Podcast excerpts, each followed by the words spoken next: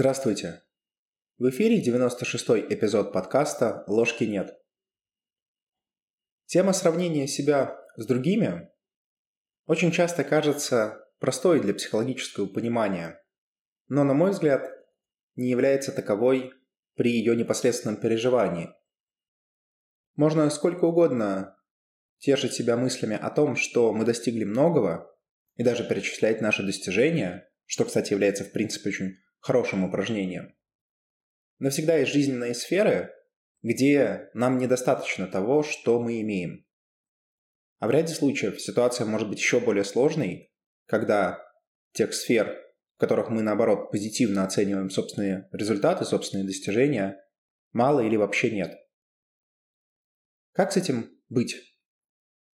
Вот подобный внутренний критик, хоть и может нас, с одной стороны, стимулировать на достижения новых вершин, новых результатов. Этот же внутренний критик активно влияет на самооценку. Причем он в этом смысле не очень объективен. Достаточно всего одного эмоционально заряженного негативного примера, который легко может зачеркнуть сотню позитивных достижений. И вот, собственно, в четвертой главе Питерсон задает очень важный вопрос, который в целом, наверное, имеет смысл задать каждому. Как успокоить голос критического самосознания? Перед тем, как перейти к ответу на этот вопрос, мне бы сначала хотелось поговорить немножко о современном дискурсе, в котором достаточно четко и ярко выражено несколько возможных ответов, которые лично меня, например, не устраивают, и я бы как раз хотел аргументировать свою точку зрения. Вот первый вариант, который в том числе перечисляет и Питерсон, он предлагает отказаться слушать вот этого внутреннего критика и перефокусировать сознание на позитив. Питерсон пишет об этом так. В результате самоотрицающий голос в головах людей плетет разрушительную историю. Жизнь – игра с нулевым выигрышем. Никчемность – ее условия по умолчанию. Что, как недобровольная слепота, могло бы защитить людей от такой испепеляющей критики? Вот почему целое поколение социальных психологов рекомендовало позитивные иллюзии как единственный надежный путь к душевному здоровью. Здесь, кстати, внимательный слушатель может заметить такой имплицитный укол в сторону Мартина Селигмана и его позитивной психологии, которая как раз даже с помощью научного метода пытается утверждать о том, что некоторого набора простых когнитивных упражнений, например, на благодарность, будет достаточно для того, чтобы человек чувствовал себя благополучным. В англоязычном дискурсе это то, что называется well-being. Вот Питерсон не очень подробно останавливается на аргументах чем это плохо, по сути апеллируя больше к такой эмоциональной стороне. Я позволю себе все-таки здесь становиться чуть побольше. С моей точки зрения, плеяда экзистенциальных гуманистических психологов очень хорошо показала где-то, наверное, с середины 20 века, что человек – это не просто существо, которое стремится вот к этому самому пресловутому well стремится к комфорту. Человек – это существо, которое ищет смысл. Можно, конечно, было бы поставить смысл в благополучии, Однако обычно тот, кто ищет смысл благополучия, не получает ни смысла, ни благополучия. Смысл – это очень странная категория, потому что обычно те, кто его ищут, его не находят. Он возникает как эпифеномен, когда человек решает какие-то важные для себя задачи. Комфорт точно не дарует смысл. Еще на рубеже нашей эры было целое поколение философов, которые пытались найти реальные практические решения этой проблемы. Но ни гностики, ни эпикурийцы, ни гедонисты не создали ответа, который бы устроил человечество на протяжении хотя бы нескольких тысячелетий. В этом смысле позитивная иллюзия – это очередное заблуждение, которое так или иначе будет развеяно временем и бытием. Есть еще второе решение обозначенного ранее вопроса о том, как приструнить внутреннего критика, оно не очень активно упоминается Питерсоном, вообще в целом, наверное, даже не упоминается. Но это то решение, которое таки века выстояло. И в последнее время оно активно муссируется как в публичной, так и в научной сферах. Я говорю сейчас о буддизме или псевдобуддизме, неважно. По преданию Будда сформулировал четыре благородные истины. Первое. В жизни есть страдания. Второе. Причиной страдания является страсть или страстное желание. Третье. Страдания можно прекратить. Четвертое. Существует путь, ведущий к прекращению страдания. Ну, вот эта вся история может выглядеть несколько абстрактной, но на практическом уровне все достаточно просто. По сути, мы отказываемся от того, чтобы привязываться к привязанностям и привязываться к страстным желаниям. Ну, например, мы можем растождествить свою личность и желания. Да, желание вызывает эмоции, чувства и мысли, но если я не вовлекаюсь в них, если я просто даю им свободно течь, то они не захватывают, ну и как следствие не влияют активно на меня. Кстати, логика этого ответа как раз совпадает с названием подкаста, ведь никакой ложки-то и нету. На самом деле, вот этот ответ на исходный вопрос выглядит достаточно разумно. Многие могут согласиться с тем, что личность человека – это не его мысли, не его чувства, не его эмоции. Все это приходящее – Сегодня одно, завтра другое. Так зачем, собственно, за это цепляться?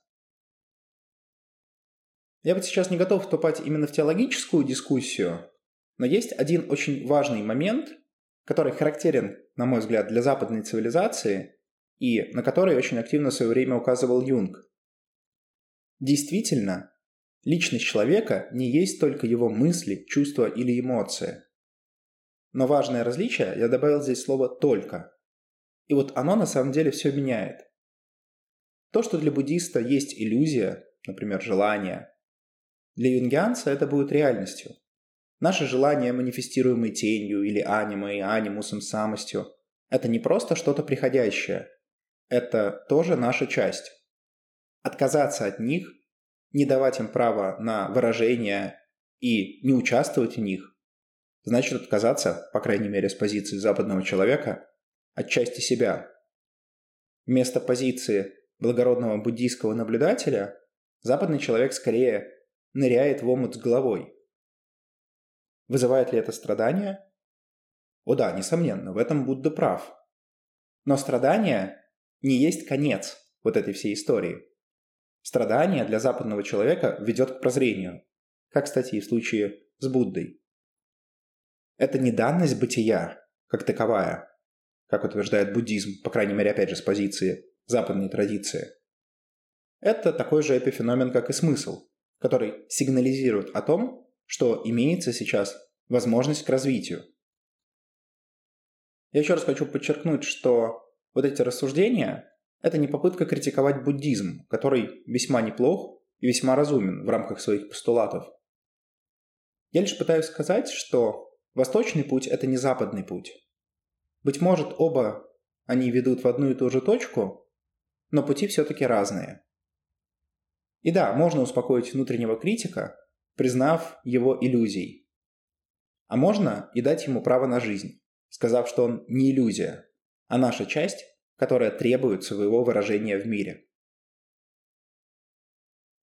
Собственно, это и приводит к третьему или срединному путю ответа на вопрос, который задает Питерсон – и этот путь гораздо труднее двух крайностей, которые я перечислил ранее. Давайте попробуем его разобрать. Начинается он с того, что требует признания нескольких вещей. Про это хорошо пишет Питерсон. Начнем с того, что существует не только одна игра, в которой можно прийти либо к успеху, либо к провалу. Игр много, в частности хороших игр много. Таких, которые подходят для ваших талантов, вовлекают вас в продуктивное общение с другими людьми, поддерживают вас и даже со временем самосовершенствуются. Мир допускает разные способы бытия. Если вы не преуспели в одном, вы можете опробовать другой. Вы можете выбрать что-то более подходящее к вашей уникальной смеси сильных и слабых сторон и конкретной ситуации. Больше того, если смена игры не помогает, вы можете изобрести новую. О чем это? О том, что как бы нам не хотелось преуспеть во всем, это просто невозможно. Невозможно по причине того, что на все всегда нет времени. Невозможно по причине того, что тот, кто больше нас тратит ресурсов на определенное дело, скорее всего, нас опередит. Да и невозможно по причине того, что люди просто не равны по способностям и по результатам. Как показывают статистические исследования, о которых Питерсон говорит не в книге, а в своих лекциях по психологии личности, два фактора очень хорошо коррелируют с успехом. Это факторы интеллекта и добросовестности. При этом оба этих фактора, с одной стороны, являются врожденными, а с другой стороны, их можно развивать на протяжении жизни. Врожденность создает, по сути, разные стартовые условия для людей. Развитие дает возможность к изменениям. В этом смысле да, мы не равны, но у нас есть возможность выбирать те области, в которых мы хотим развиваться, и подниматься на вершину и сравнивать себя с другими. Это первая часть марлезонского балета. Вторая же мысль вот этого срединного пути заключается в том, что наше стремление к сравнению себя с другими во многом обусловлено нашим социумом и долгое время является вполне нормальным адаптивным паттерном поведения. Питерсон пишет следующее. Когда мы юны, мы еще не самостоятельны и не осведомлены. У нас еще не было времени ни для того, чтобы обрести мудрость, ни для того, чтобы выработать собственные стандарты. Как следствие, мы должны сравнивать себя с другими, поскольку стандарты необходимы. Без них некуда идти и нечего делать. По мере того, как мы взрослеем, мы, напротив, становимся все более самостоятельными и уникальными. Условия нашей жизни становятся все более индивидуальными и все менее сравнимыми с условиями жизни других людей. Образно говоря, это значит, что мы должны оставить отчий дом и встретиться с хаосом нашего личного бытия. Мы должны следить за собственным беспорядком, но не забывать полностью и о родительском. Затем мы должны вновь открыть ценности своей культуры, спрятанные от нас нашим невежеством, лежащие в пыльной сокровищнице прошлого, спасти их и привнести в свою жизнь. Длинная и сложная цитата, но о чем она, собственно, говорит? Она говорит о том, что в первой половине жизни, пока мы учимся и стремимся достичь определенных результатов, которые зачастую задаются культурой и обществом, сравнение нас с другими людьми крайне полезно. Однако, когда наша жизненная история подходит к этапу, когда индивидуализация – это уже и требование, и потребность, а не просто какая-то блажь, старый паттерн уже перестает быть адаптивным. Ну и как следствие требует переосмысления. То есть в некотором роде надо сказать ему спасибо, ведь он работал целую половину жизни. Но необходимо продолжать двигаться дальше. И не корить себя за то, что не можете больше соответствовать этому паттерну. Он был важен тогда, а не сейчас. Тут может возникнуть хороший вопрос, а как, собственно, это сделать?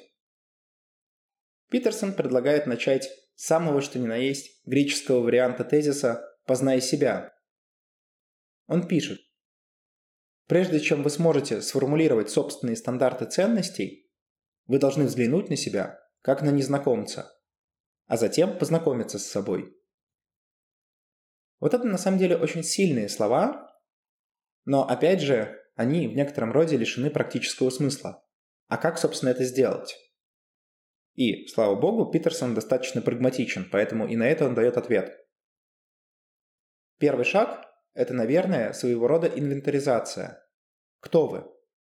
Когда вы покупаете дом и готовитесь там жить, вы нанимаете инспектора, который составляет опись всех его недостатков. Настоящую опись, а не такую, как бы вам хотелось. Вы даже платите ему за дурные новости. Вы должны знать. Вы должны обнаружить скрытые недостатки этого дома. Вы должны понимать, что они собой представляют. Косметические несовершенства или конструктивные проблемы. Вы должны знать, потому что вы не можете починить то, что не считаете сломанным. А если не почините, все развалится. Вам нужен инспектор. Внутренний критик, если обратиться к нему должным образом, предложит привести в порядок то, что вы действительно можете привести в порядок. Добровольно, без обид и даже с удовольствием. Вот это на самом деле очень сильная мысль о том, что вместо того, чтобы пытаться заткнуть этого внутреннего критика, мы не просто даем ему возможность выражаться и манифестироваться в мире, а мы делаем еще это действие крайне полезным. Да, несомненно, в результате подобной инвентаризации личности выяснится огромное количество недостатков. Но жизнь – это ведь не спринт, это марафон. Чтобы очистить за день Авгиевой конюшни, нужно быть Гераклом. Поэтому если вы не Геракл, то двигаться имеет смысл постепенно – и Питерсон предлагает следующий вариант. Поэтому поставьте себе следующую цель. К концу дня я хочу, чтобы все в моей жизни стало чуть-чуть лучше, чем утром. Потом спросите себя, что я могу сделать и что сделаю, чтобы достичь этого. Какое небольшое вознаграждение я хочу за это получить. Потом делайте, что решили делать, даже если вы это делаете плохо. Угостите себя этим проклятым кофе в качестве награды. Может быть, вы почувствуете себя от этого немножечко глупо. Но все равно продолжайте. И завтра, и послезавтра, и послепослезавтра. С каждым днем ваш эталон для сравнений будет все лучше. И это волшебно. Это как сложные проценты. Делайте так три года, и ваша жизнь станет совершенно иной. Давайте теперь попробуем резюмировать мысли этой главы первой половине жизни вполне оправдана, адаптивна и разумна позиция, при которой человек сравнивает свои достижения с достижениями других людей. Ведь задачей первой половины жизни является укоренение эго, достижение определенных позиций в социуме, достижение и получение определенных благ, понимание собственного места в тех иерархиях, в которых участвует человек. По сути, индивид учится быть частью того, что мы называем обществом. Однако вторая половина жизни направлена на индивидуализацию. Не в смысле эгоцентризма, от которого предостерегают практически все авторы, от Юнга до экзистенциальных психологов, а в смысле индивидуации или реализации собственных истинных желаний. И вот этот приобретенный коллективный паттерн, направленный на сравнение себя с другими, уже больше не является ни разумным, ни адаптивным, а потому должен быть изменен. Предложение Питерсона – перестать сравнивать себя с другими, а начать сравнивать себя с тем, кем вы были день назад.